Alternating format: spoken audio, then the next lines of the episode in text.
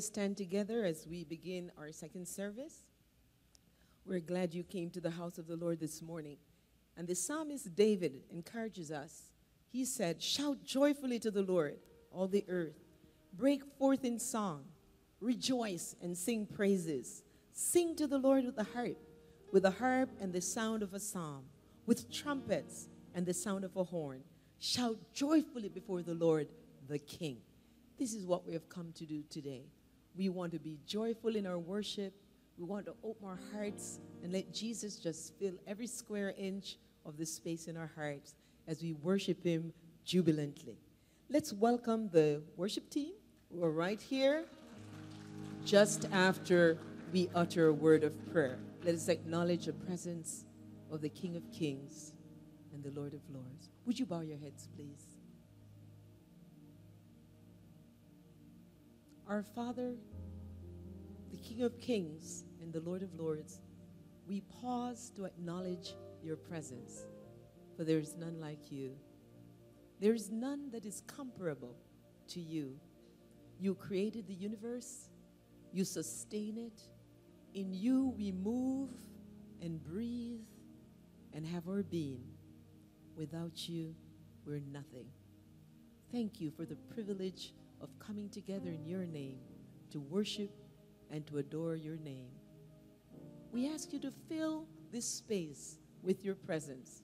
Let none leave the way they came, but give us hearts that are grateful for all that you have done for us. We give you thanks. May you anoint, may you breathe upon the word, upon the worship, upon everything that will be offered to you today. May it bring glory and honor to your name. In Jesus' name, and everyone agrees and says, Amen. Let's put our hands together and welcome the worship team, led by Miss Shayla Brown.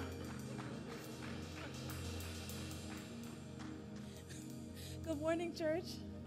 Good morning, church. Good morning. God is good. All the time. Indeed, and all the time. Hallelujah. We're going to sing some praises. We're going to give him the highest praise. So this morning, we want you to join with us as we give him our best praise. Amen. Isn't he worthy of your best praise? Amen. So don't be afraid. We clap our hands here. We move. You can move.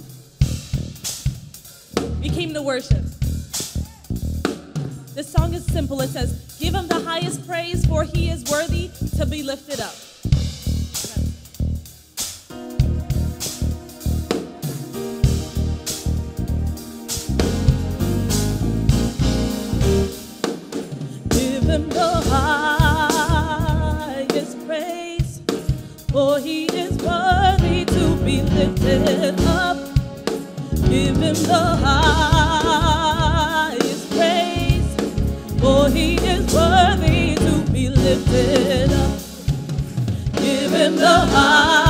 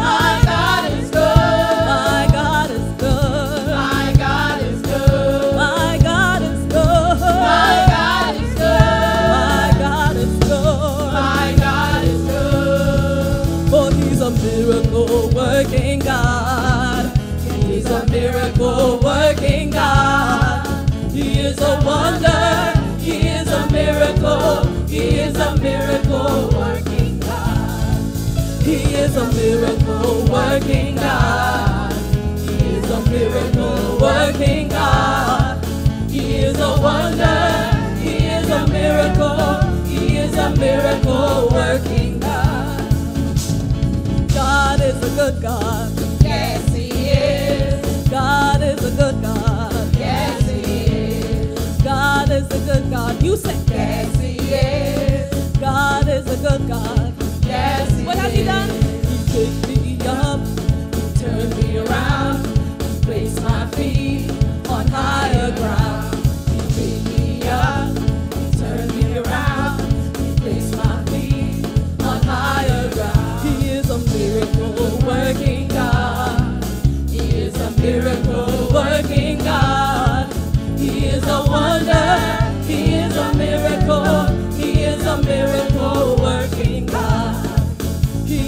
Miracle working God. He is a miracle working God. He is a wonder. He is a miracle. He is a miracle working He is a wonder. He is a wonder.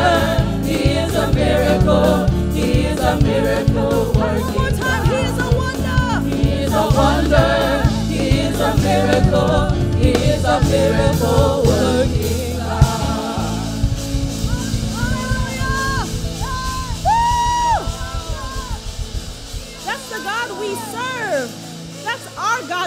talking about. Can you remember a time when God made a miracle happen in your life? Us being here this morning is a miracle. So many people didn't make it to see today, but God decided He wasn't through with us. And that indeed is a miracle. Can we give Him some praise? Hallelujah. Thank you, Jesus. Woo! Hallelujah. There's nothing like praising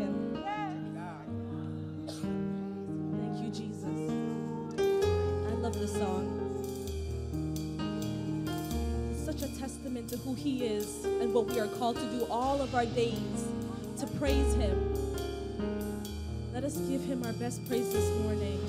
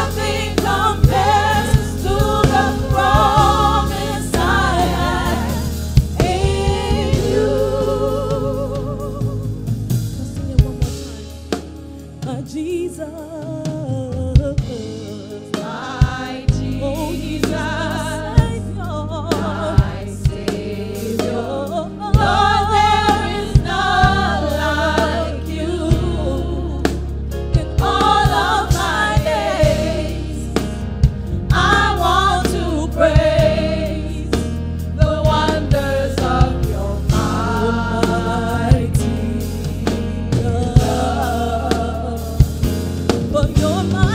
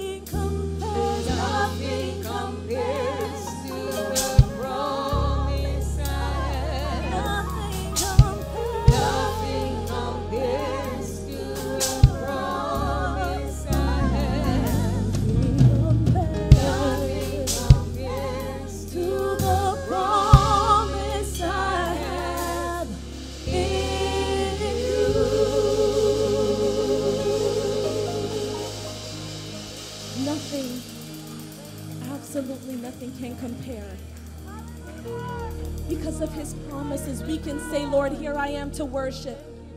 Here we are this morning, Lord, to bow down and to declare that you are our God. Is He your God this morning? He can be your God this morning.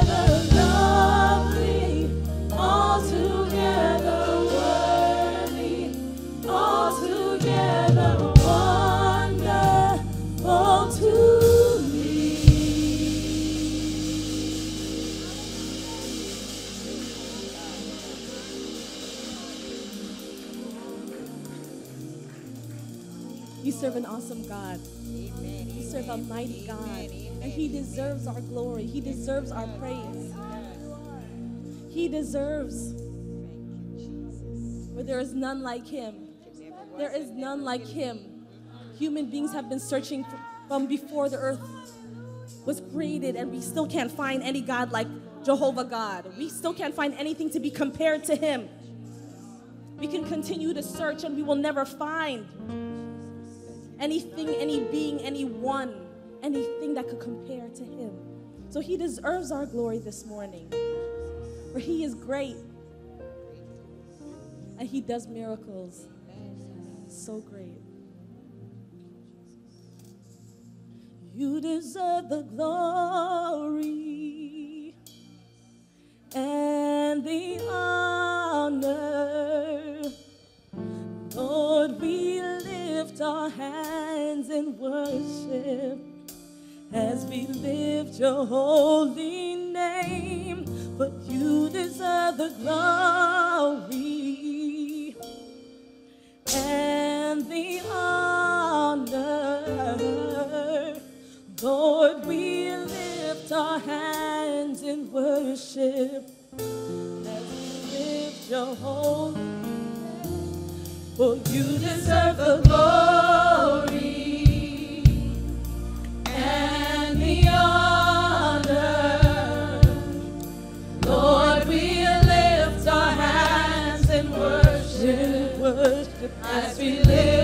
Oh.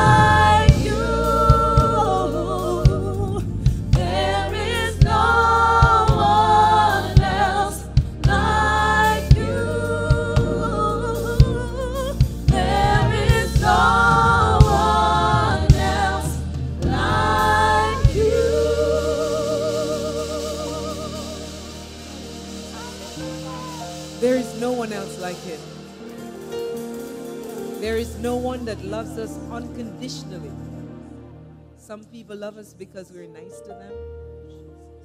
We take them gifts or we do them acts of service. But the moment we mess up, that love dissipates. But not this one that we sing about. He's not only a king, but he's gracious and merciful. And this is a very personal moment. I invite you to hone in with God. You may be visiting with us today, and maybe this form of worship is strange for you, but it's a personal God that we serve. We don't do the religious thing, we do the personal relationship thing. So at this time, we invite you to join with us as we approach the throne of our King, our Father, as we go to prayer. And uh, make it a personal time. Perhaps you need to reflect on God's goodness to you. Sometimes, because we have difficult times, we think God hasn't done anything for us, but He's always at work, doing good for us whether we deserve it or not. The scripture says He lets the sun shine on the good and on the bad. And the last time I noticed, my neighbors who don't go to church, when it rained, it went their lawn too. This God is very good. So I invite you to join with me in prayer. Open your heart. Maybe He'll say a word to you today. And those who are watching us by the World Wide Web, we invite you to join with us in prayer also. Let us pray. Our Heavenly Father, we give you thanks for the privilege of calling you sons and daughters. We thank you, Lord, that when we were lost in our sins and we didn't care beans about you, you still gave your Son, Jesus Christ, to die for us. Today, as we come, we give you all the worship and all the praise.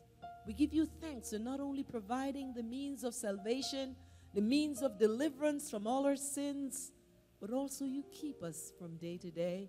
You supply us with all the necess- necessities of life, and we give you thanks. We ask you, Lord, to minister to each person that's here. Different ones are at different places on the continuum of their spiritual journey.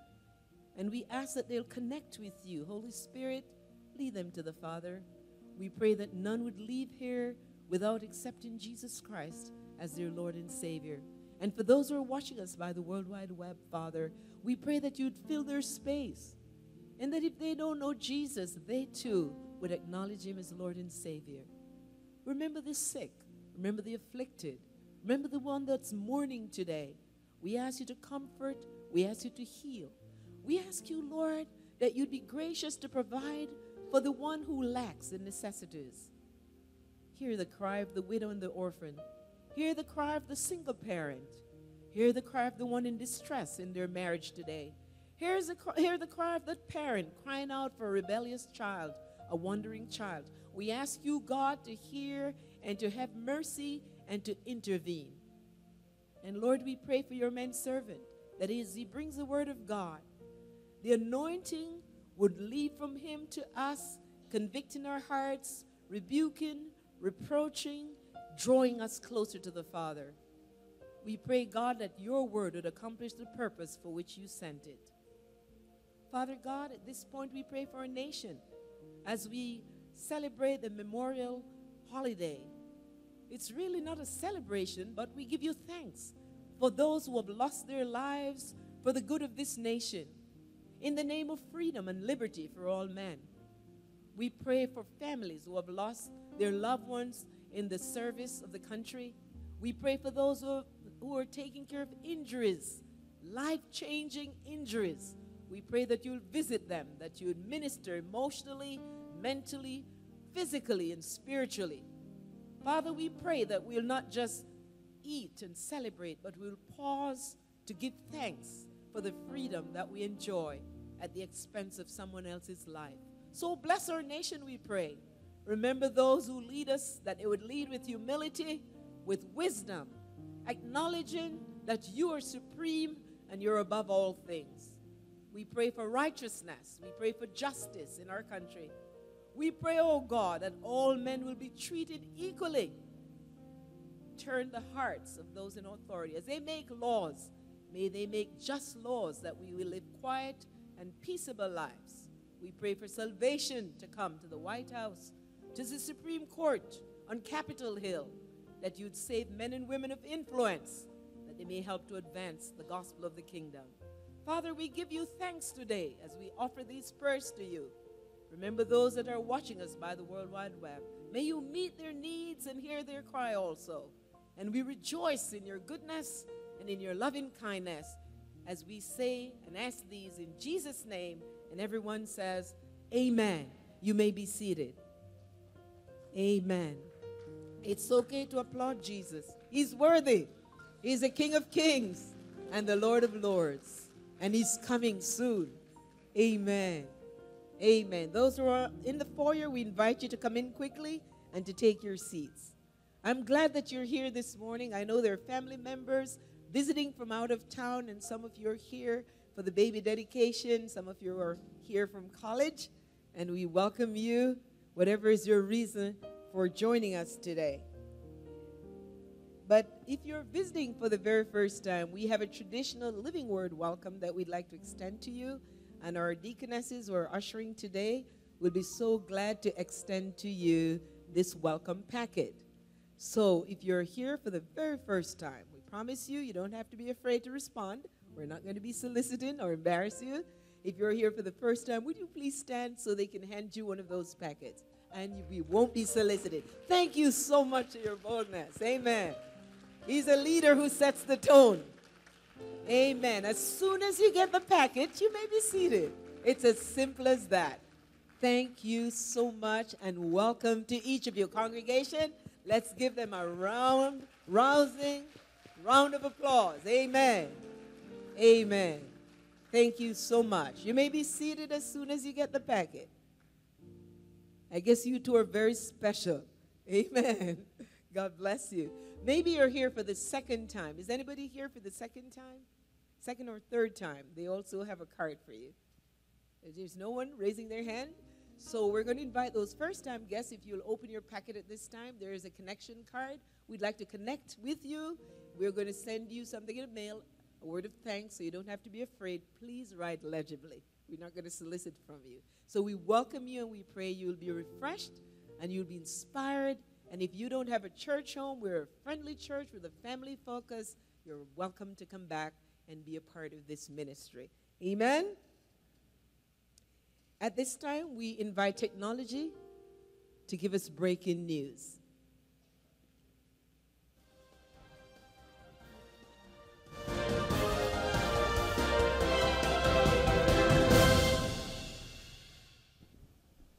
Good morning, church. I'm Rebecca Hamilton. And I'm Danelle Lee, reporting to you live from LWOBC Studios with some breaking news. Attention, all youth and parents. Something special is coming up. What are you talking about, Rebecca? Youth Camp. It's quickly approaching. Registration deposits to Youth Camp are due by May 30th, which is this coming Tuesday. This year's Youth Camp will be held from July 23rd to the 27th. It will be a very exciting year and will include many different activities like basketball, swimming, and much more. So, Rebecca, what's your favorite camp memory? That's easy. Winning three times in a row. Kids, if you want a chance at breaking Rebecca's streak like I do, make sure to get your parents to sign you up for an amazing experience with God. The Awana closing ceremony will be Sunday, June 4th at 7 p.m. Come out and support the children as they share all they've learned throughout this Awana school year. Following that, there will be a leadership meeting in the original sanctuary on Sunday, June 11th at 6 p.m. Leaders, mark your calendars from now. Also, we'll be having a financial seminar on Sunday, June 25th at 7 p.m. If you want a better understanding of wills, trusts, and investments, be sure to be in attendance. That's all we have for today. Thanks for tuning in and, and have, have, a blessed day. day. Amen. Coming from our youth in LWBC Studios. And I'd like to invite Sister Orlette Dunnigan to come at this time. She has a special VBS announcement. If you have children, grandchildren, neighbors' children, nieces and nephews, stay tuned. Come on, Sister Orlette. Big it up for Sister Orlette. You've never seen anything like this. Welcome to a place where kids will build, explore, and discover that they were made by the ultimate creator, God. This is Maker Fun Factory.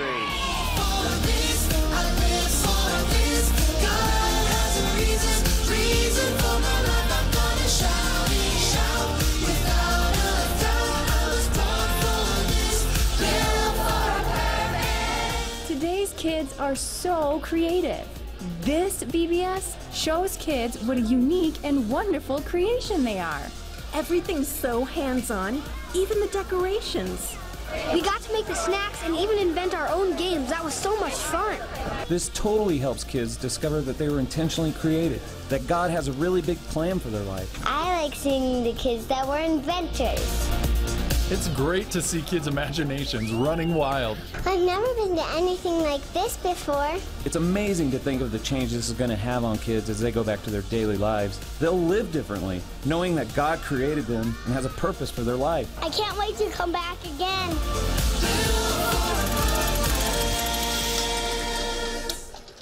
Good morning, everyone.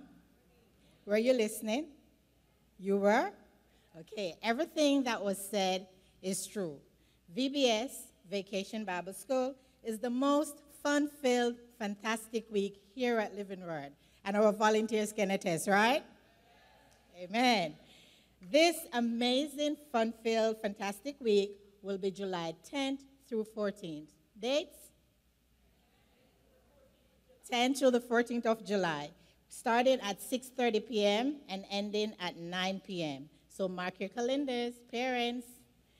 Cost only a measly, measly $15 per child. And of course, if you have more than one child in your household, discounts are available. Registration begins next week Sunday at 8 a.m. after the 8 a.m. and 11 a.m. service. So we will be set up outside, so stop by your table. It's a family affair, which means it includes all of us. So we each have a part to play. And the first wave is our volunteers. So don't be afraid to stop me anytime, anywhere, any place, and volunteer for VBS 2017. Have a great afternoon. And look out for those shoes. She may be wearing them. Amen. Thank you, Sister Orlette. And high schoolers, you will get uh, hours, volunteer hours. If you serve, of course, you have to register with Sister Orlette first, but we will give you hours so you can get a maximum of 15 hours in just that one week for serving, not showing up. So you have to register with her first, okay? You have special skills and talents. Please go. She can use all the hands, but please register. Amen. I want to announce that um, there's been a winner for the raffle. I know. It was in 8 o'clock service. Yeah, I feel that way too. My husband bought 10 tickets, and I was hoping to get it too. So Sister Duma won the coveted tote bag and its contents. So we congratulate her and we thank all of you for um, participating and supporting women's ministry. And we want to remind all the dads here coming up Father's Day, we're having a very special service. Those of you are visiting, don't stay away. The women are going to put on the most fantastic treat. Right, ladies? You didn't know that. Now you know. Amen. I think the men should be making the sound because they're going to be tre- men.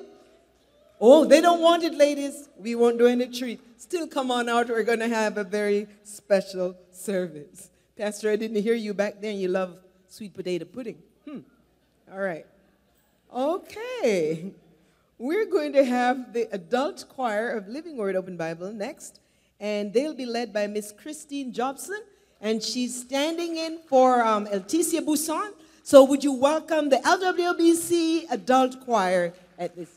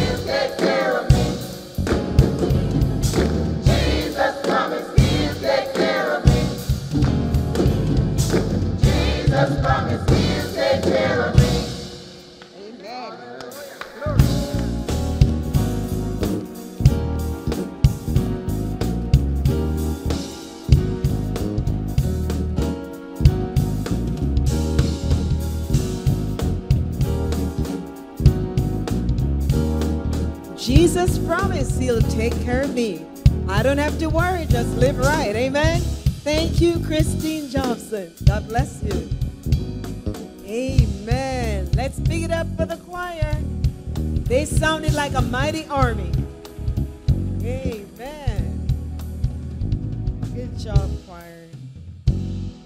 Praise God. So we worship Him in singing. We worship Him in special ministries. We worship Him with the Word. And we also worship with our giving. For it is in giving that we receive. Many of you may know a farmer, or you may be a pseudo farmer, planting your backyard garden, and you know you can never reap a mango or ackee or avocado unless you plant, right? So when we give back to God what He has commanded us in Malachi 3:10, He says, "Bring to the house of God the tithes and the offerings."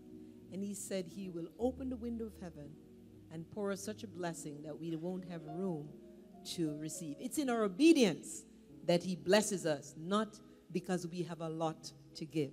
So the deaconesses are coming because on our fourth Sundays, we take our offering Nigerian style. And Nigerian style because the Nigerians give happily and joyfully. They dance to come and give because they know that it's in giving that they'll be blessed. So as the deaconess come, I'm going to ask Sister Mendes if she'd ask God's blessing on you in your obedience and with your giving.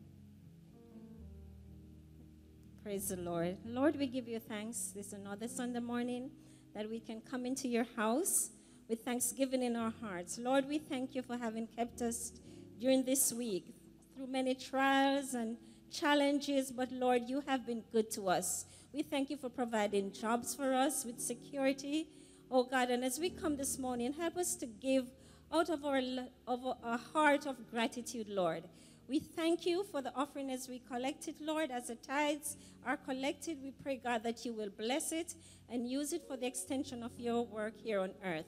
We pray for those who need jobs that, Lord, you will provide for them, that they also will be able to give into your kingdom as we ask these blessings in Jesus' name. The ushers are at the rear and they're going to direct you if you go from your left and then you return on your right. So the ushers will direct you from the back and we invite everyone to come. Even if you have nothing to give, please come so you don't obstruct the flow. And then our first time guests we're going to invite you to bring the completed card, the connection card, and you can deposit it in the offering bucket. Amen. So let the offering begin.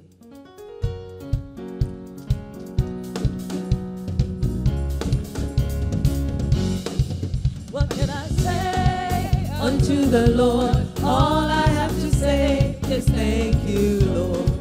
What can I say unto the Lord? All I have to say is thank you, Lord. Thank you, Lord. Thank you, Lord. All I have to say is thank you, Lord.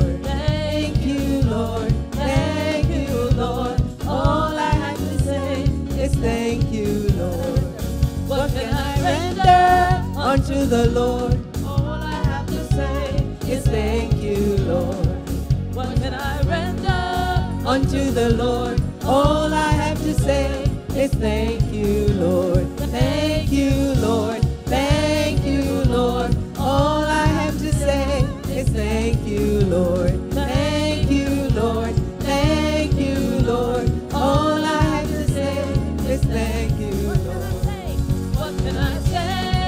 Unto the Lord? All I have to say is thank you, Lord.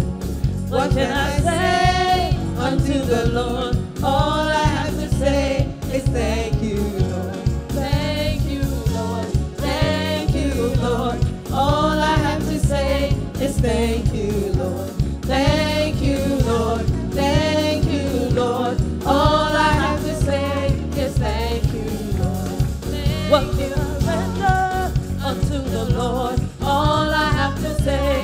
thank you, Lord.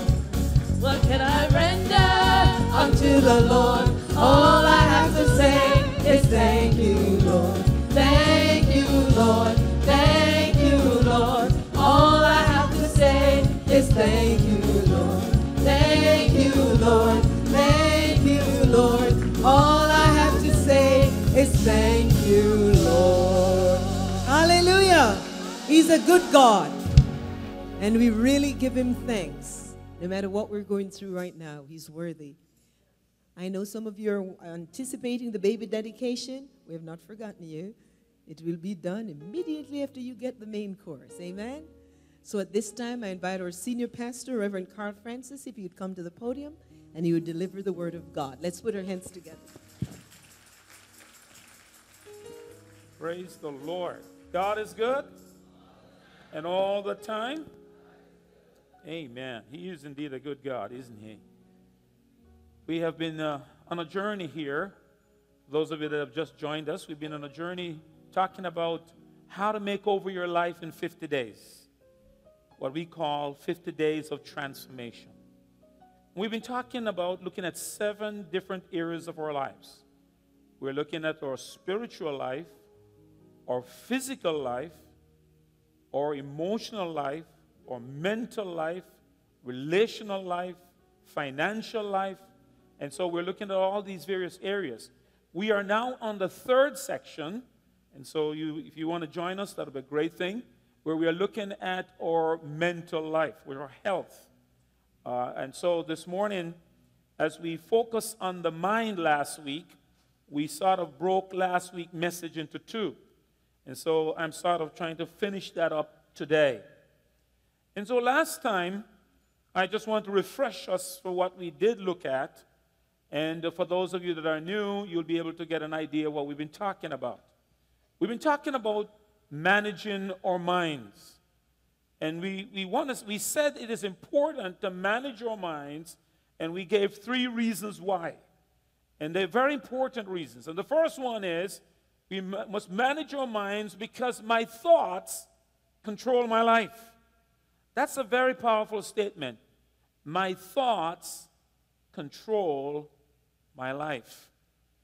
How you think will determine the way your life turns out. Because remember, every action begins with a thought. And so I do nothing unless I think it first.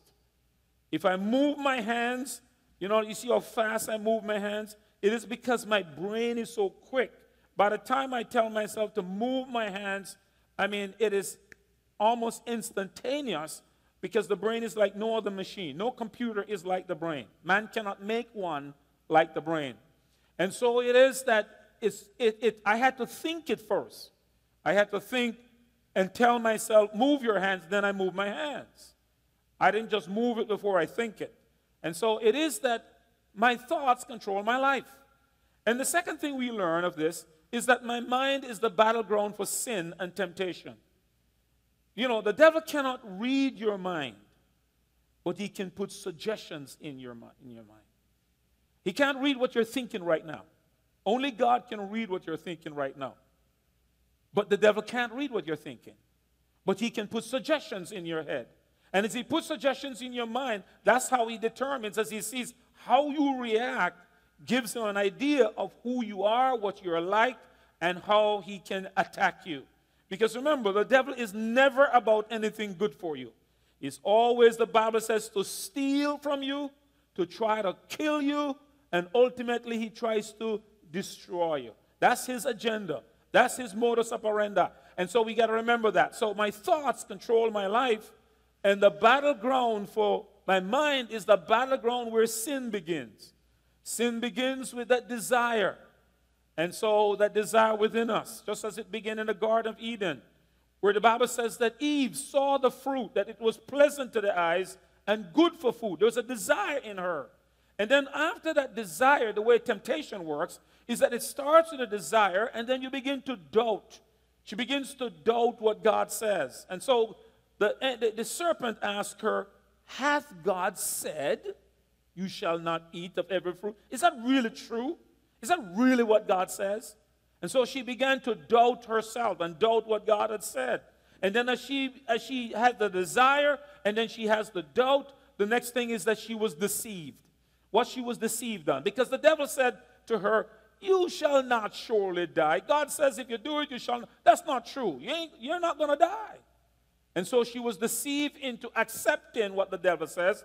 And then, of course, once you are deceived and you, are, you fall for the deceit, there comes defeat. And the defeat was she, they lost their status. They lost their mental capacity where they were Man lost out all of that, and they lost out with God the relationship they had, and they were driven from the Garden of Eden. And the benefits they had in the garden, the blessings they enjoyed in the garden, they did not have that available to them anymore. That's what sin does for you. Sin will take you further than you want to go, keep you longer than you want to stay, and will take away from you all that you really want. And so that's the power of sin. Sin is a horrible thing. It is the reason why God is against sin. It is the reason why God is for righteousness. It is the reason why God is for what is good. And so we say He's a good God.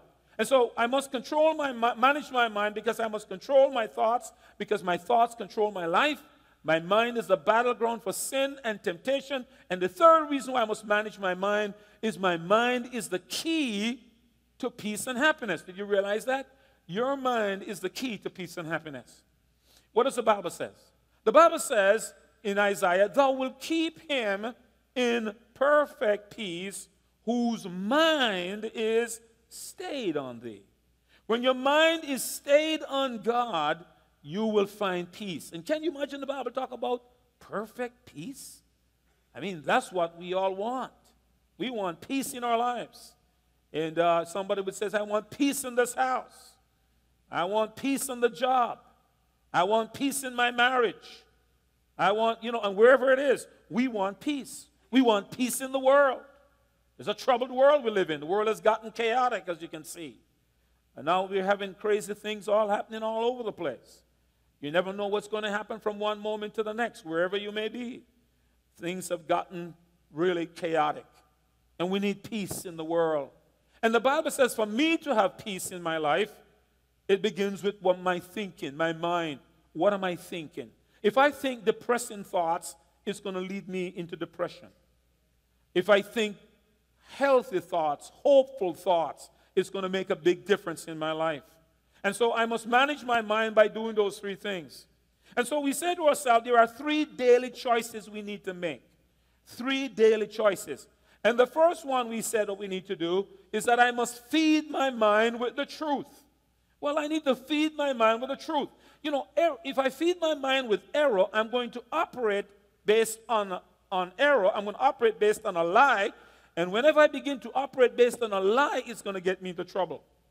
But if I operate based on the truth, because I need to feed my mind, since my life is controlled by my mind, by my thinking, I need the truth in me.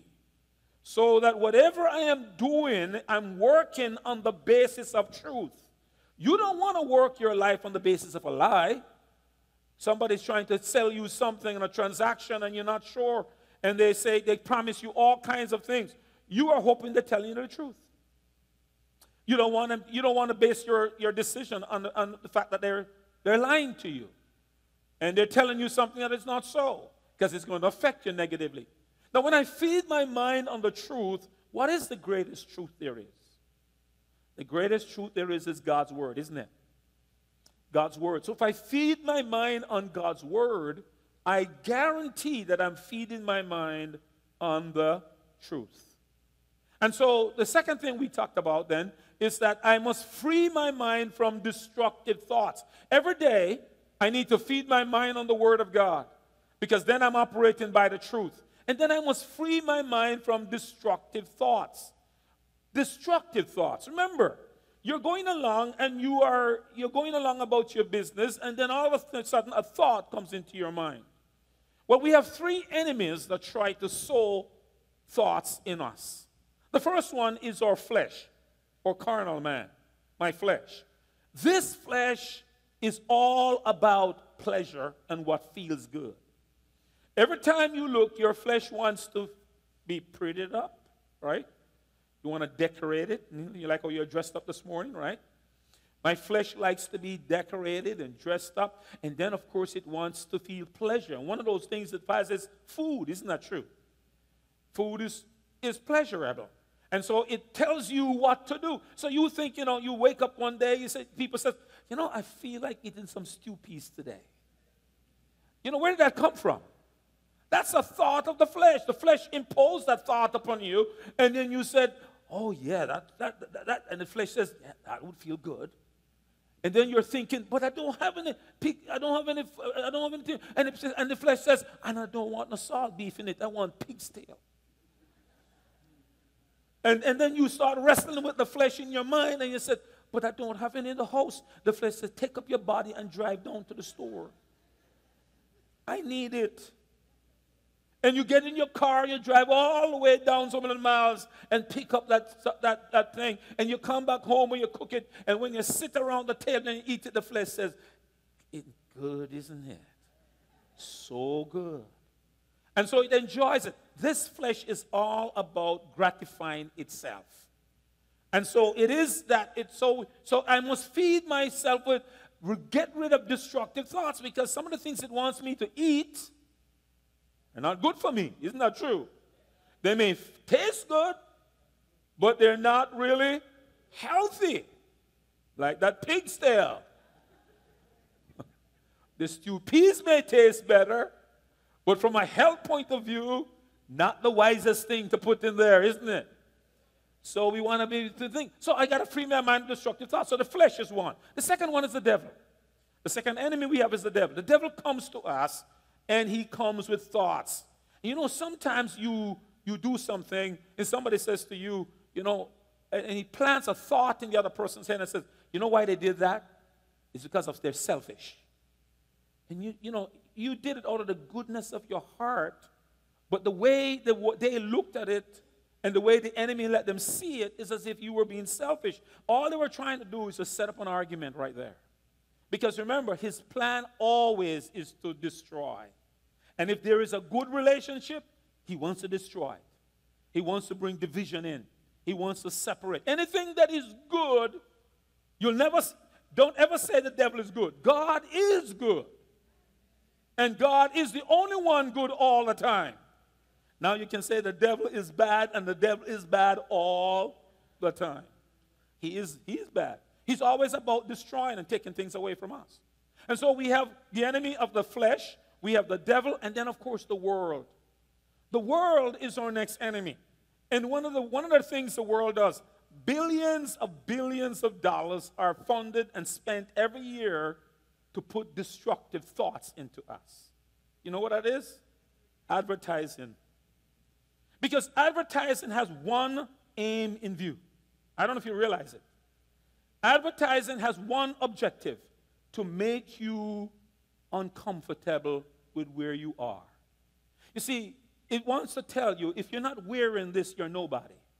If you don't smell like this, if you don't wear this perfume or this cologne, you're, you're, you're, not, you're, not, you're not into anything. It tries to, if you're not driving this car, you're not driving anything. If you're not, you know, it's always this is what you need to be taken.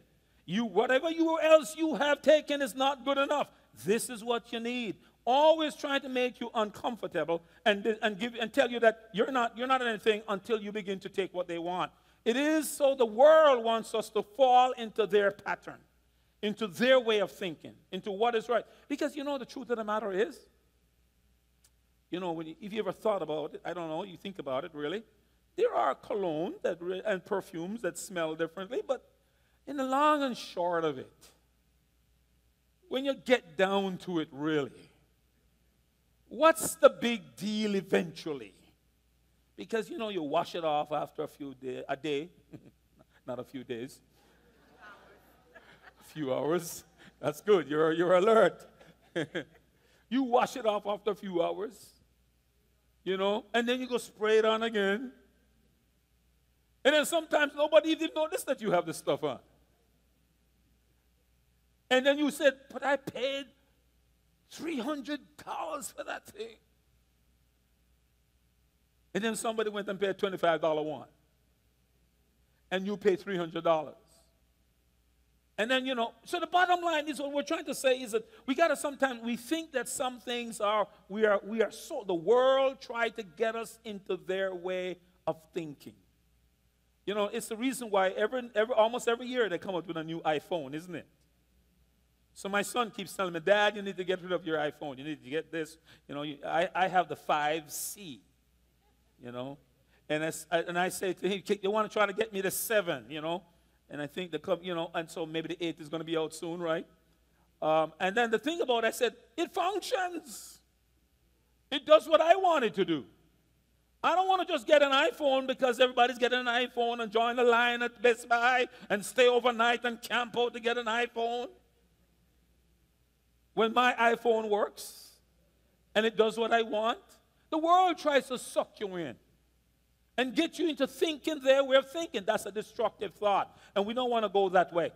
And so, to keep a healthy mind, I need to do these three things. And the third thing that we want to do today is what I want to focus on today. The third one is this I must focus my mind on the right things. I must focus my mind on the right things. And if I said the right things, and I said earlier that the Word of God is the truth, if anything is truth, is the Word, and if anything is right, would be the Word of God. So if I'm going to focus my mind on the right things, I need to focus my mind on something the Word of God instructs me to do. So today, we want to do that. I want to introduce to you a couple of verses of Scripture that really tells us how to focus our mind. So here is it and I want us to read it together. Let me get back to it. Okay, so after two, let's read this verse together on the overhead. One, two. If then you have been raised with Christ, seek the things that are above, where Christ is seated at the right hand of God. Set your minds on things that are above, not on things that are on the earth. For you have died and your life is hidden with Christ in God. When Christ, who is your life, appears, you also appear with him in glory. And I focus, I want you to focus on the phrase, set your minds on things that are above. That's what the Bible says. Set your mind on things that are above, not on things on the earth. And the reason why is because the things that are above are eternal. We need to set our minds on eternity. Because, can I tell you, one of the greatest schemes of the enemy is to pull our focus away from eternity and to get us to completely be distracted and caught up with the things of this earth and with the cares of this life and ignore the, ne- the next life. You know, the enemy doesn't want you to think about the hereafter. It wants you to focus on just now and gratified now, focus on now. And so society encourages us to take the short view of life. You know, I don't know if you heard about recently, there was a global headlines that was consumed with a person by the name of Ashley Madison. Ashley Madison had a website. And the website she created was for those people seeking to cheat on their spouses. Can you imagine a website like that?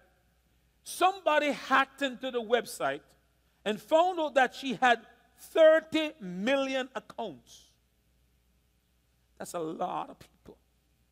And here is the slogan for the website Life is short, have an affair.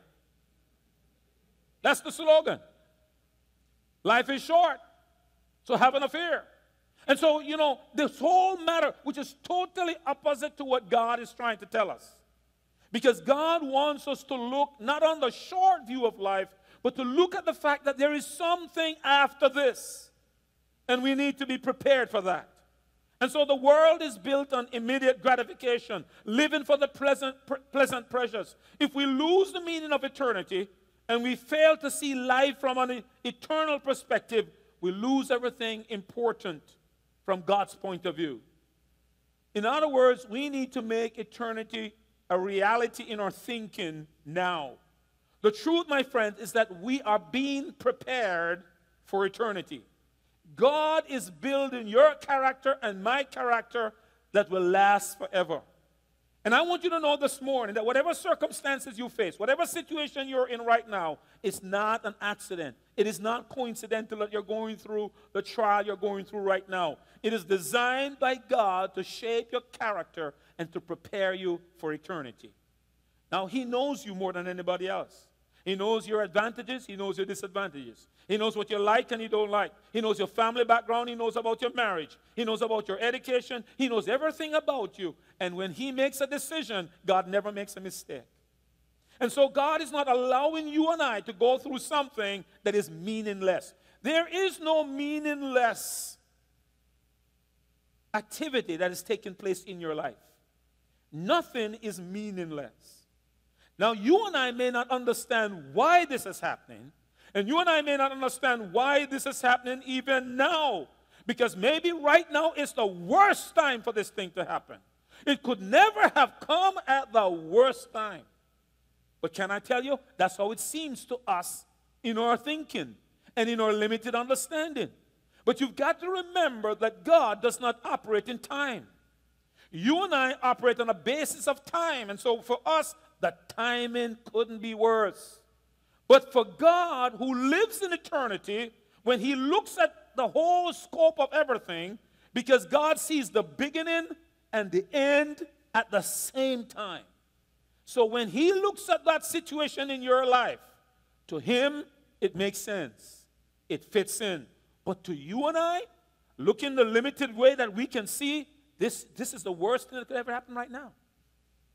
But isn't it amazing how sometimes when we look back at some things in our life that we thought were tragic, that we realized was the best thing.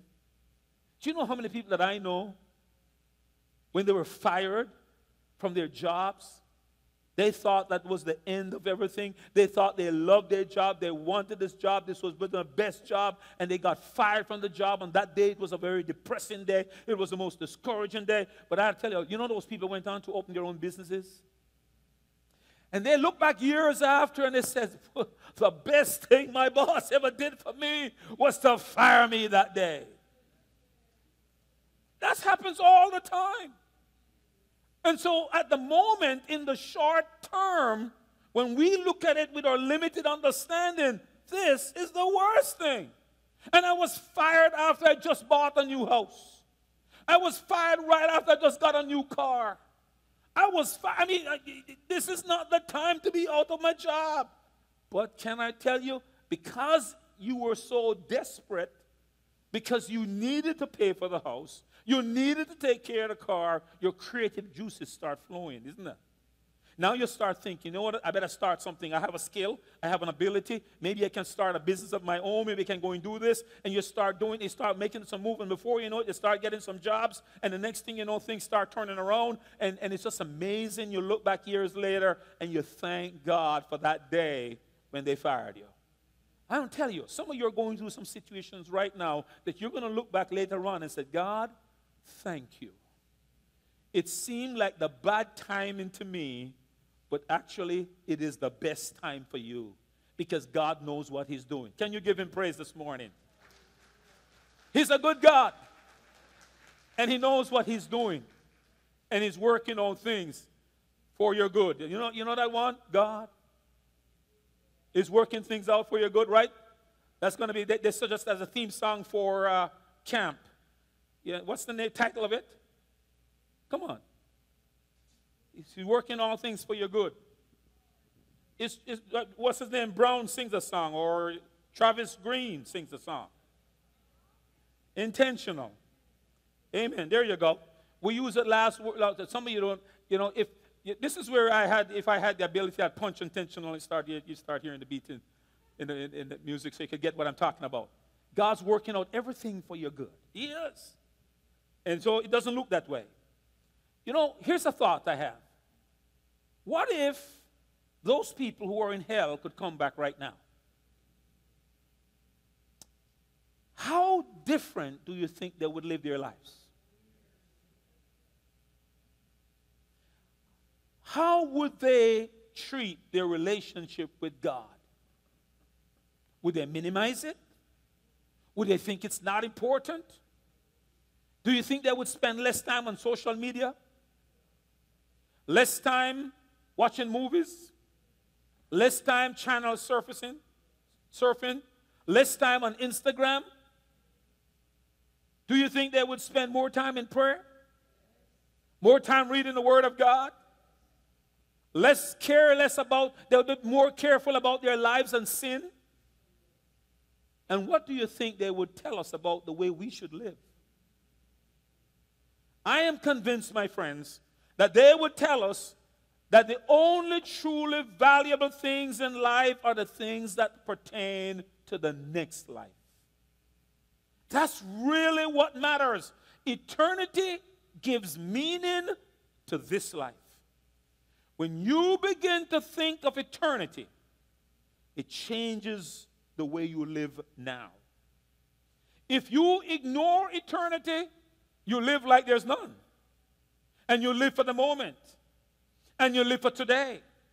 But if you begin to live and take your and live your life in view of eternity, everything is different when you do it in light of eternity. Your lives and your perspective changes. You know, I want to leave three things with you that will make a difference when you begin to think of life in eternity. The first one is this when you begin to think of eternity and you realize what Jesus Christ did for us. Now, many of you have seen The Passion of Christ, right? You saw the movie The Passion of Christ. You think that Christ would come and take such horrible beating because of a callous thing or because of something light?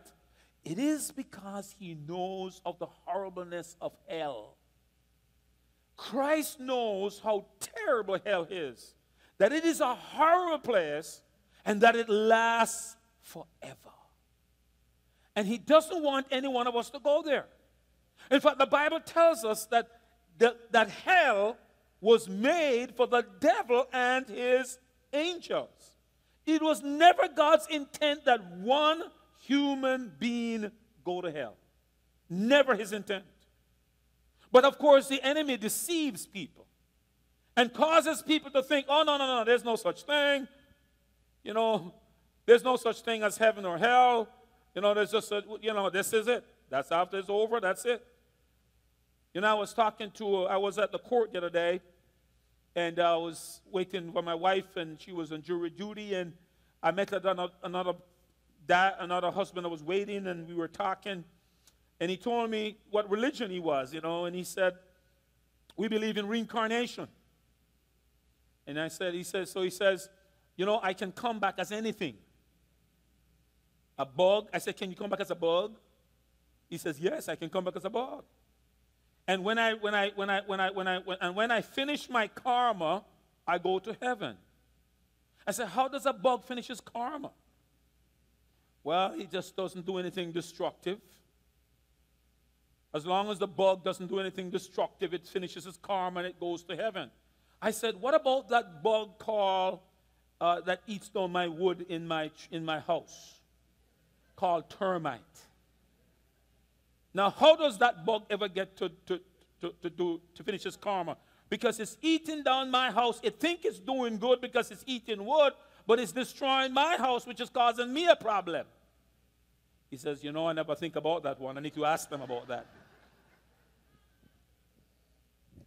I got to tell you, we sometimes ignore what is what God is trying to tell us about the future and we just focus on just now. But hell is a horrible place. And Jesus Christ didn't come die for the sake of just spending time in heaven. He really came so that we can avoid going to hell. Because, you know, it's, you know, did you understand how the Bible describes it? Here's what the Bible says about hell. Revelation 21 says, a place where men are tormented with fire and brimstone. It says, but the fearful, the unbelieving, the abominable, the murderers, whoremongers, sorcerers, idolaters, and all liars shall have their part in a lake which burneth with fire and brimstone, which is the second death.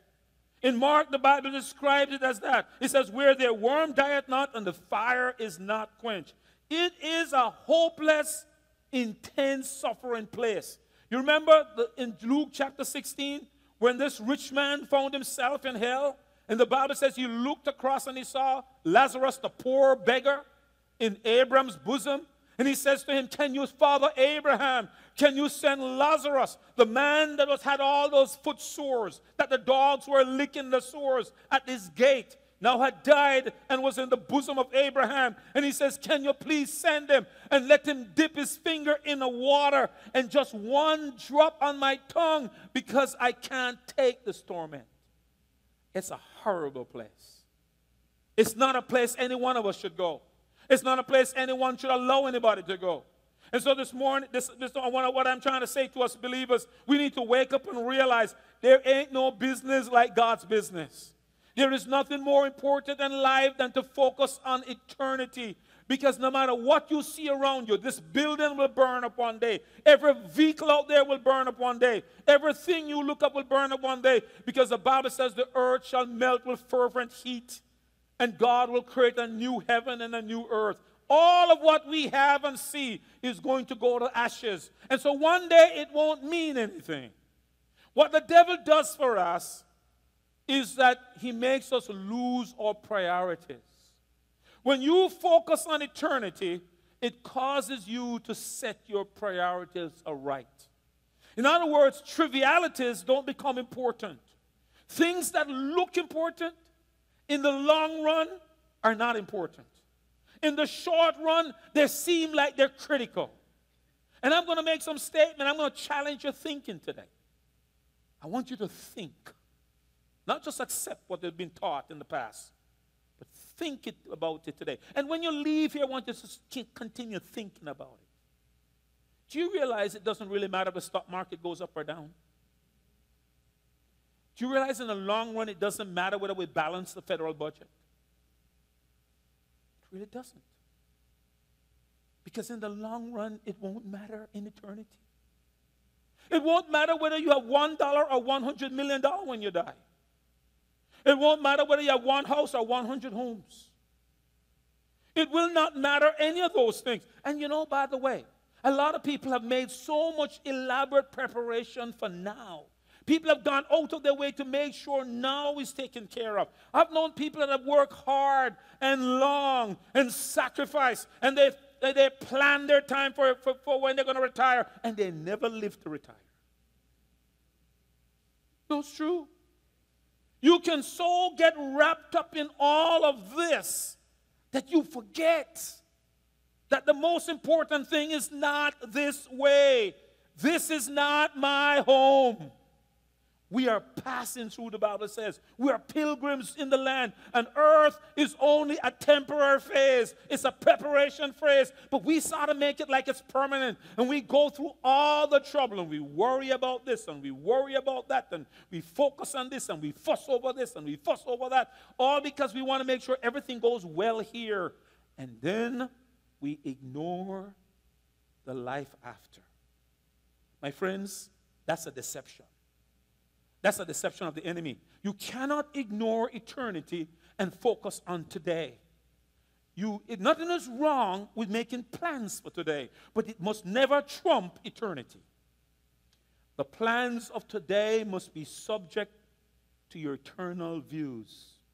In other words, it must be in the proper perspective. When you live in light of eternity, your priorities are organized in the way they should you know what is important. Because the world wants you to think that trivial things are the most important things. But I'm to tell you, my friend, nothing is more important than we're going to spend eternity. What is 100 years on earth? If you live till 100 years on earth. You see, here's the thing. If there was no eternity, and the Apostle Paul deals with that. If there was no hereafter, Paul says in 1 Corinthians, he says, if there's no eternity, let's eat, drink, party, be merry, because tomorrow we die and it's over. That makes sense. But you know, you, do you may not have done statistics or you may have done math, but I, there's a simple probability that you can, you can understand. If I have two things, if somebody's pregnant and you there's a probability 50% chance it could be a boy, or 50% chance it could be a girl. You have hell and heaven. For the person who says, I don't believe in these things. So 50% chance there is a hell, and 50% chance there is not. Now, I decide that I'm going to take the 50% chance that there is. So I make preparations for that. If you decide that you're going to take the 50% chance there isn't, and when you arrive, it is true, it'll be too late. But you know, here is the thing about human beings how we think. If the two of us buy a ticket to fly on Delta Airlines to New York, and if the both of us board the plane, and the pilot says we're having engine trouble, 50% chance of making it to New York. All those who would like to stay, stay in your seat. All those who would like to leave, you can leave now. How many of you are going to stay? Very, I don't know if any of you will stay. You're not going to take the 50% chance the plane is going to make it, but you take the 50% chance that there is no hell, which is going to last forever and will never end. Because if you take the 50% chance, the plane could make it. And if you take the 50% chance and the plane didn't make it and you're saved, you're going to heaven anyhow. You didn't know that? But you don't want to take the 50% chance when you're not prepared, not ready. And so, everywhere you think about it and you look at it, we need to be ready for the next life. We need to be prepared. Don't become like an ostrich. An ostrich buries its head in the sand and tries to ignore as if there's nothing wrong. And the Bible doesn't call an ostrich pretty smart. It doesn't consider it a smart bird. It is very fast, but it's not smart. And I want to tell you something. We don't need to bury our head in the sand and think that everything is going to be all right if we have not made a decision to prepare for eternity. So the first thing, the first thing is this: when we live in view of eternity, we get our priorities right. The second thing is that when we live in view of eternity, trials and tribulation have a different perspective to us. We have a different perspective about the trial we're going through. You know why? The Apostle Paul says this. I want you to listen to what Paul says about trials and tribulation. He says this to us in, uh, in 2 Corinthians. He says, Even though our outward man is perishing, yet the inward man is being renewed day by day. For our light affliction, he says, which is but for a moment, is working for us a far more exceeding and eternal weight of glory. He considered what he was going through a light affliction. Did you know how many times Paul was beaten with 40 stripes and they had pieces of metal at the end of it, just like they, bet, they beat Jesus. He was beaten several times with 40 stripes. He was shipwrecked many times. He was in danger with his countrymen many times. He had gone through so much. And he says, This is a light affliction why? Because when he compares his situation here with all the glory that shall be received in heaven, he says, What I'm going through now is no big deal for what I'm going to benefit later. You know, I used to think that way when I was a boy growing up. When I was a young boy growing up, my mother would bake potato pudding. But you know, in those days, we didn't have blender. We had to use a grater. Some of you kids have no idea what that is. That's an antique thing for them. But some of you remember grater. Some of you remember that? It's a grater. And I had to go and grate the coconut or the sweet potato. And let me tell you something that thing is sharp. And if you slip, your knuckles are going to get it. And I'm grating that thing, and you know, and my hands slip, and I look and I see all that. Ah, and it's painful. But you know what keeps me going? I'm thinking of hell at top and hell at bottom, but hallelujah in the middle. because you remember, in those days we didn't have the fancy stove, Rebecca we had a fire coal where they put the fire underneath. Then the pudding is in the middle in the pan. And then they put the thing cover over it, and then they put coals on top of that. That's hell at bottom, hell at top, and hallelujah in the middle. That's how we got that, Rebecca. Because you're, you're used to your fancy thing. What in the world is Pastor talking about? But you know, it's the, it's, it's the it's the joy of the experience of what I'm anticipating eating that potato pudding that kept me going. It's the same thing with Apostle Paul. He says, When I look at what God has prepared for us, because he says, Eyes have not seen, ears have not heard, the wonderful things that God has prepared for us. He says, This light affliction is but for a moment. Compared to the glory that God is going to give us, man, he says, When I compare them, this is nothing to bear in light of what I'm anticipating, in light of the splendor, in light of eternity with God, in light of the time I'm going to have with God. This is nothing. I can take this for where I'm going.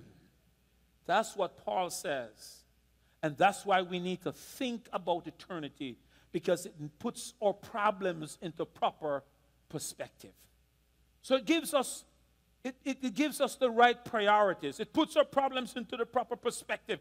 And the second, the third thing it does when you live in a life of view of eternity, it puts people, it gives people their proper value. You see, when you begin to understand eternity, you don't think of people as just mere flesh and blood anymore. They are dying souls. They are souls that are dying that need Christ. And so when you look out and you see people, wherever you see them, you, you maybe in the mall, or maybe you're sitting at the airport, or wherever you are, when you look around, you maybe just seeing people traveling. But that's not what Jesus see when he looked. When he looked, the Bible says he saw the multitude, and he saw there were sheep without a shepherd. They may be going here and running here and going this, but there, you know, if you ever knew the stories of people that you look at, just think about being in the airport and watch, sit at somewhere and watch people go up and down, up and down, up and down. If you ever know the stories that those people carry, you'd weep. Some are smiling, some are laughing, some are not. But they all carry a story. And there's some, some tough things happening in their lives. And they need Christ in their lives. And so I want you to understand that we need to begin to think of people in that light the way God wants us to think of them. We need to value them. One lady, she wrote this. She said, Four years ago, my life dramatically changed in an instant. Running to answer my doorbell, I got to get a new computer for writing. I slipped on the top step and fell all the way down the stairs, landing at the bottom in a heap. My husband quickly drove me to the emergency, and I ended up in the hospital with a broken wrist and heel. I was in a wheelchair for months with a cast on my foot and leg and one on my arm. From a human viewpoint, it made no sense at all. There were months of recovery where I couldn't do a thing. She says, during that time, I had a lot of time to think, which is what I'm asking you to do this morning. Is what I'm asking you to do when you leave here. I thought about life, she says. I thought about what was important. I thought about eternity. And through this unfortunate circumstance, God turned personal tragedy and loss into blessing and joy because He gave me an eternal perspective that changed everything. When you and I gain an eternal perspective of life, it will revolutionize your life. It will change the way you see things. You'll begin to realize that what seems so important is not really that critical. You know, some of you probably would say, I can never miss the NBA playoffs. You know, if something happens, you have to miss it. And then you just begin to realize, you know what? Not as important as I thought it was. Something happens and you miss the Super Bowl. It's gone. You missed it. And then you realize, you know what? it was not as important as I thought it was. But for the moment, you see, before something else trumps that, before something else happens that realize, you know what, I can't deal with that. I have to go. I have to leave the country. There's an urgent situation I must attend to in another country. And I will never be able to see the Super Bowl during that time, or never see the NBA playoff. or I'll never see the final game because of that, because of this. You realize all of a sudden what's really important. We, tr- we make trivial things important all the time, and we trivialize the most important things. Before you leave here today, I want you to hear this. I beg you, I urge you, do not trivialize eternity. It lasts forever. And the Bible says it's appointed unto man once to die, and after death comes the judgment. There is no repentance beyond the grave. There is no way to say, I'm sorry, God. I just realized I heard Pastor Francis said so, but I really didn't really, I, I didn't really think it was really so. I thought there must have been another way. Uh, God, can I get a second chance, God? There is no second chance beyond. Nobody guarantees, nobody guarantees their tomorrow. Only God. That's why the Bible says today is the day of salvation. Now is the acceptable time. The only time to get right with God is now. While you are breathing and you have your breath and you have your right mind, this is the moment. This is the time. This is the hour. I beseech you, do not put it off. The Bible says, Come now and let us reason together, says the Lord. Though your sins be as scarlet, they shall be as white as snow.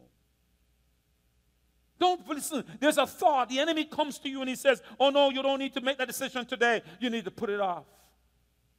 You can do it another time. Do you know how many times you've said that to yourself? Do you know how many times you've heard a message and you said, I'm going to do it the next time? I'll put it off till the next time. I'll put it off till the next time. My friends, you're not guaranteed the next time. You're only guaranteed today.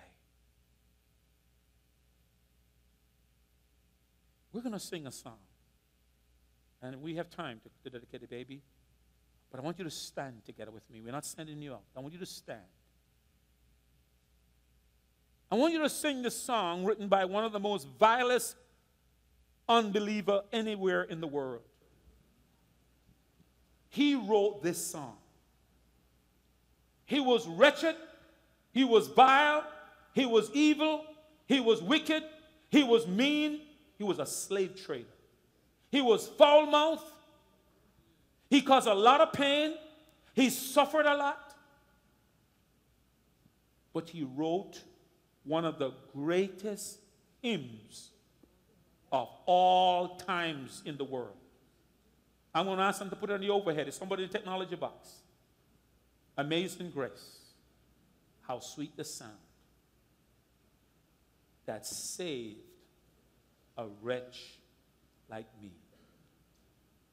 When he wrote that song, he was indeed the wretch he said he was. He wasn't pretending to be a wretch, he was really a wretch. And so I want you this morning, as we sing this song, to understand that the writer of this song knew what he talked about when he talked about the grace of God. And as we sing it, and you sense that you need grace, John Newton knew that he needed the grace of God. He says, I once was lost, but now I'm found. Here's a line was blind that's what the enemy does. He blinds the eyes of our minds so we cannot see and grasp and understand. But God wants us that our minds, eyes to be open so that we can see. Can you play? Amazing grace, how sweet the sound that saved a wretch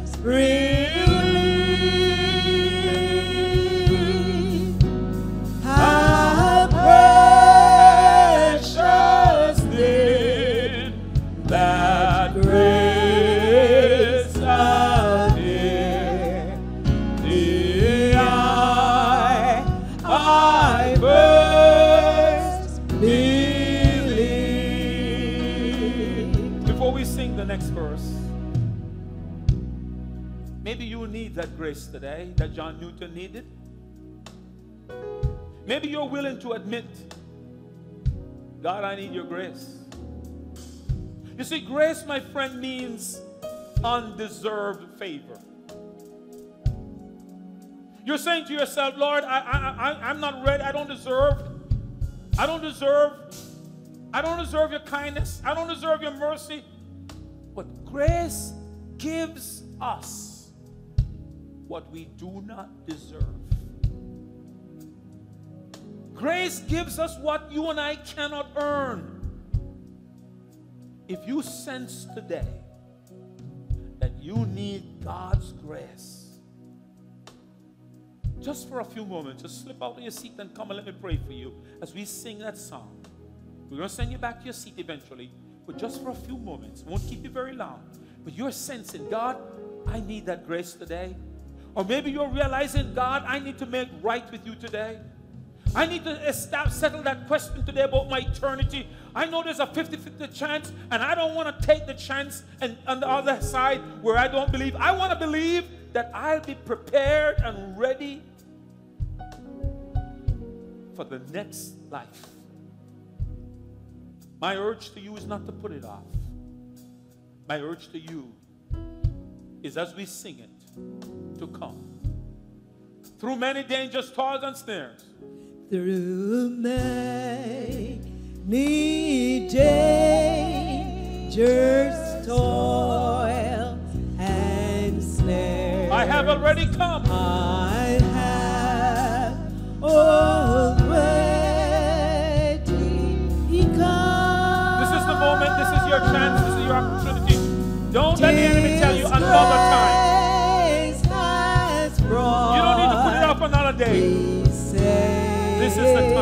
Thus far, and grace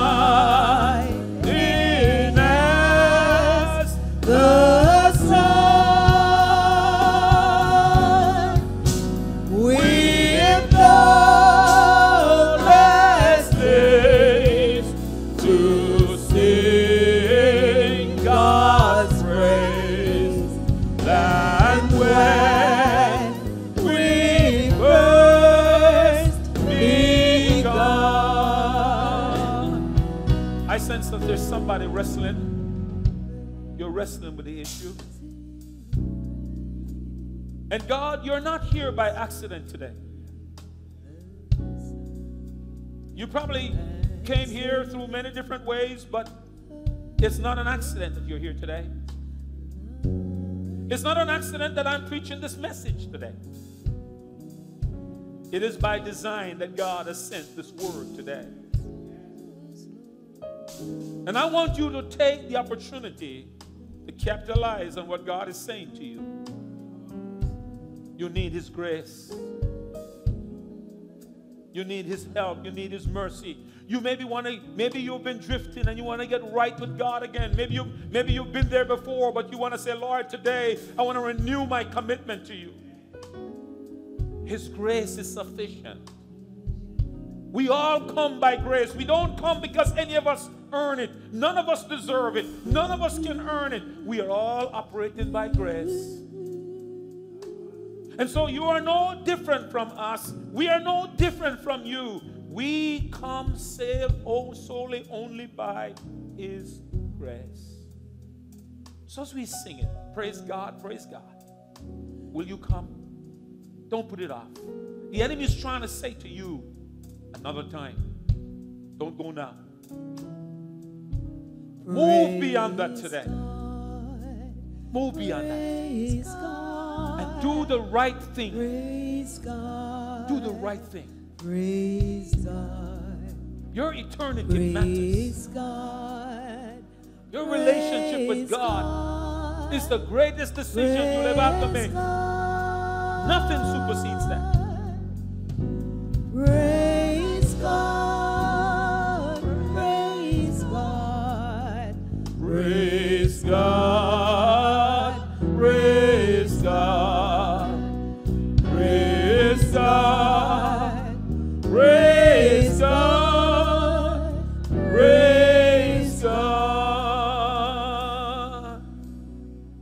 Ask you at the altar, and maybe you're standing there. You can say this prayer in your heart. If you say God will hear you. You can repeat this after me Dear God, right now I confess my sins. I don't want to delay another moment. I now invite Jesus into my heart to be my Savior. Today I confess Him as my Lord. I claim His promise of eternal life. In Jesus' name, amen. It's the grace of God, it's only grace.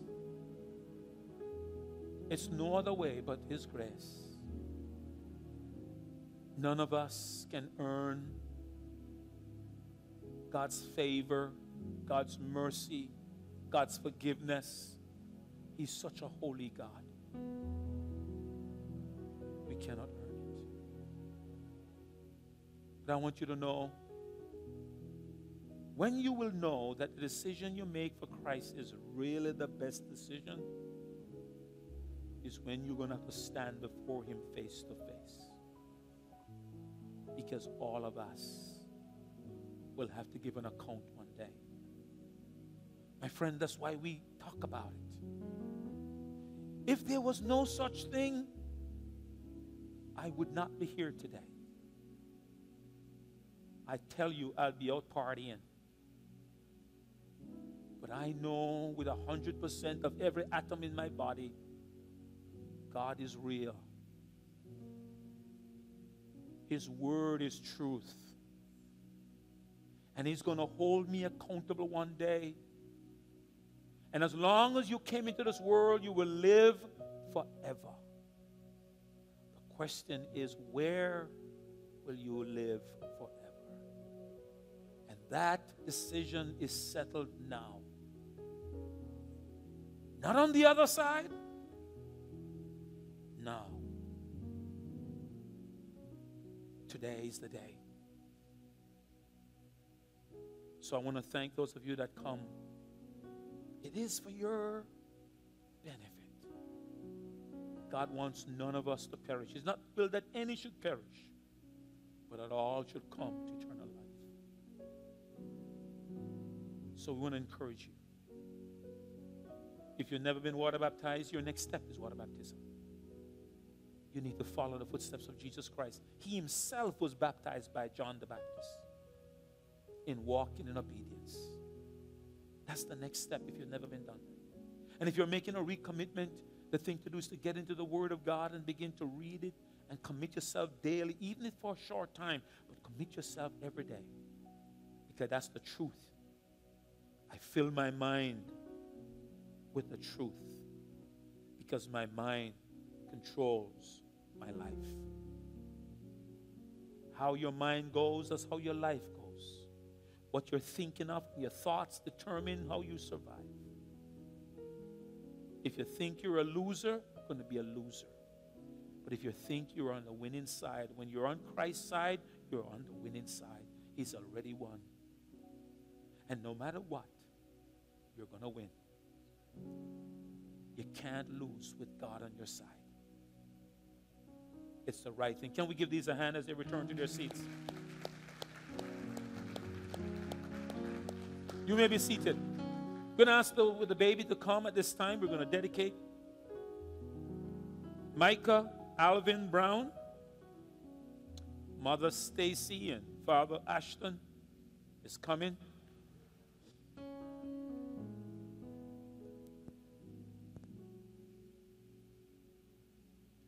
And I want to read a passage of scripture as they come, as they prepare, taken from Mark Gospel, chapter 10, beginning at verse 13.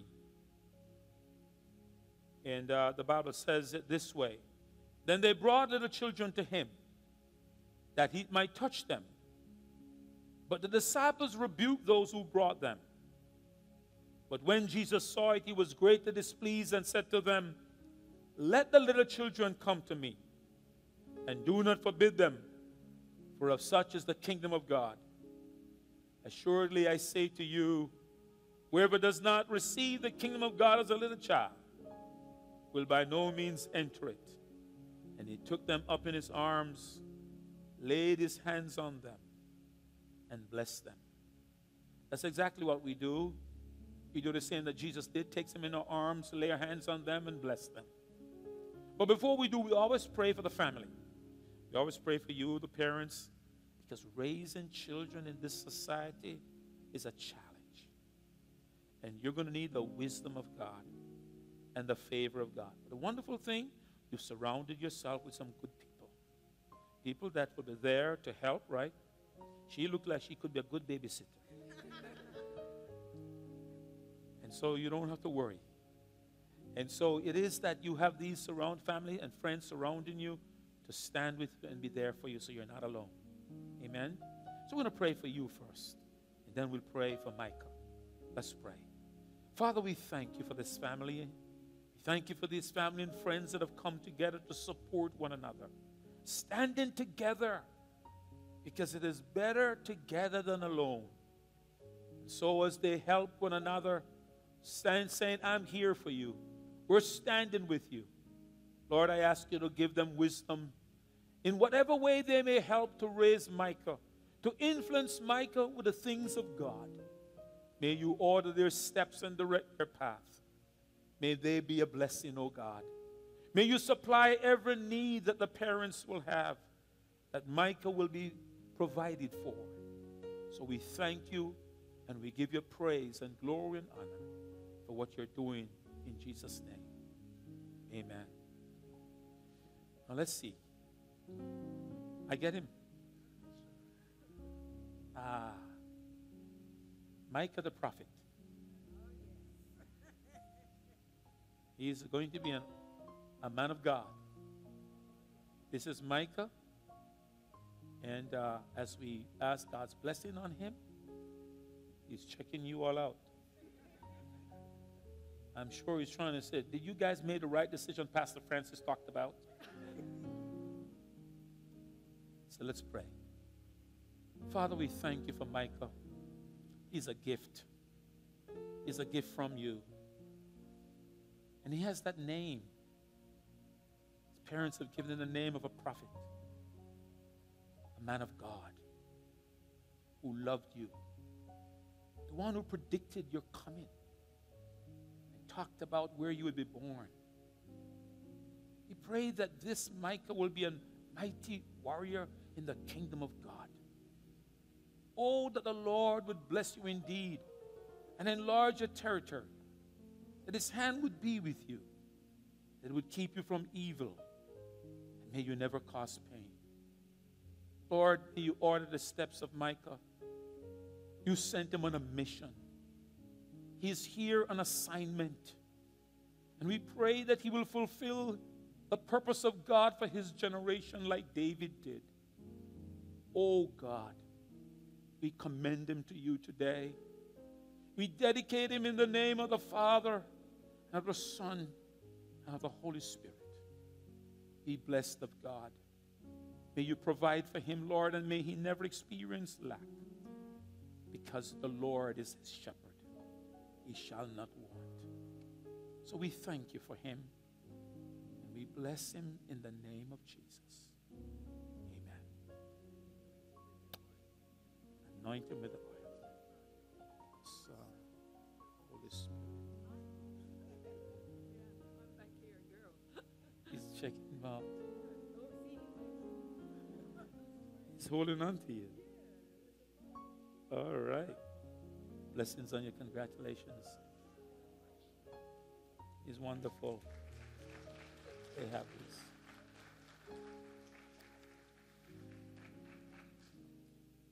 take the picture?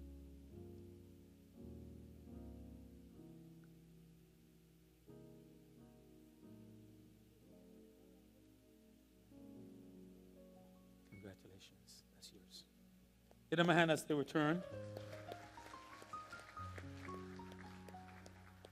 And let's all stand together. I want to remind the teachers that uh, we've canceled the meeting for this evening. If you didn't get that information, uh, we are not having the teachers meeting this evening.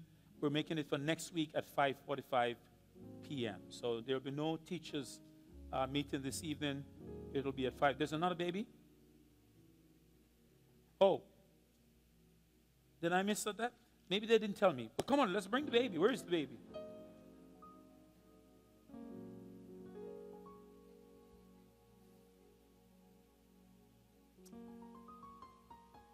Ah, come on down. She's beautiful. Alyssa? Alyssa. Alyssa Olivia. All right. She's sleeping so peacefully. Man, she's dressed.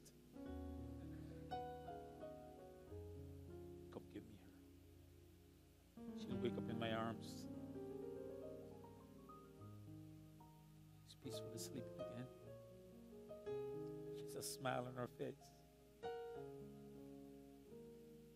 Well, we want to ask God's blessing on her. Amen. No child is an accident. They come by design. God has a plan and a purpose for her life. And the greatest thing is for her to fulfill His purpose. So we're going to pray and ask that that be done. I'll call her Olivia. Is that okay? Her middle name is Olivia. All right. Father, we thank you for Alyssa Olivia. She's a gift. You sent her on a mission and a purpose. She's not an accident, God, but you formed her and fashioned her. And before you did, you saw your plans for her, all that you intend for her. And so, Lord, we, uh, we present her to you today. We lift her up before you. Oh, that the Lord would bless you indeed and enlarge your territory, that his hand would be with you, that he would keep you from evil. May you never cause pain. Lord, order her steps, direct her path, make her a blessing. Out of her life, may you shine. We thank you for her. And we dedicate her as we anoint her with oil in the name of the Father and of the Son and of the Holy Spirit. Amen. She heard a strange voice. Be blessed. Congratulations. Come. Now you know that. And we'll get you your certificate. Okay? God bless you. Blessing on them. Let's well give them a hand as they return.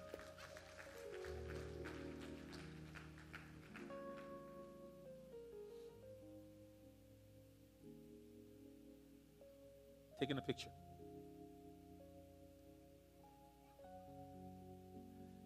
Oh, is, that cousin or, or friend? God sisters? She's happy for her.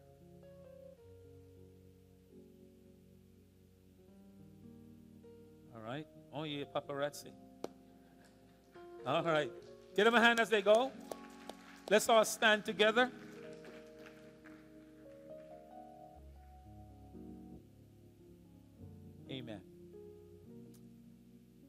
So I just want to remind the teachers again that we, we're not having that meeting this evening that we, as we had planned. We'll have that next Sunday evening at 5.45 p.m. in the original sanctuary. All right. As you go forth, may you have a blessed Memorial Day. And uh, may we remember those who gave their lives so that we may have peace. Raise your hand as I pronounce the blessing. Our first time guests, you're invited to our hospitality suite. Our sister Yvonne is at the back right there. If you take a look behind you, you'll see the sister waving there. She will escort you to our hospitality suite where you'll be refreshed before you leave today. We welcome you to go and visit there. They won't keep you hostage, they will just hold you for a few moments to refresh you, and you can leave whenever you're ready. The Lord bless you and keep you. The Lord make his face to shine upon you and be gracious unto you. The Lord lift up the light of his countenance upon you and give you his peace as together we say, Surely goodness and mercy shall follow me all the days of my life. And I will dwell in the house of the Lord forever and ever. Amen. Okay, our first time guest,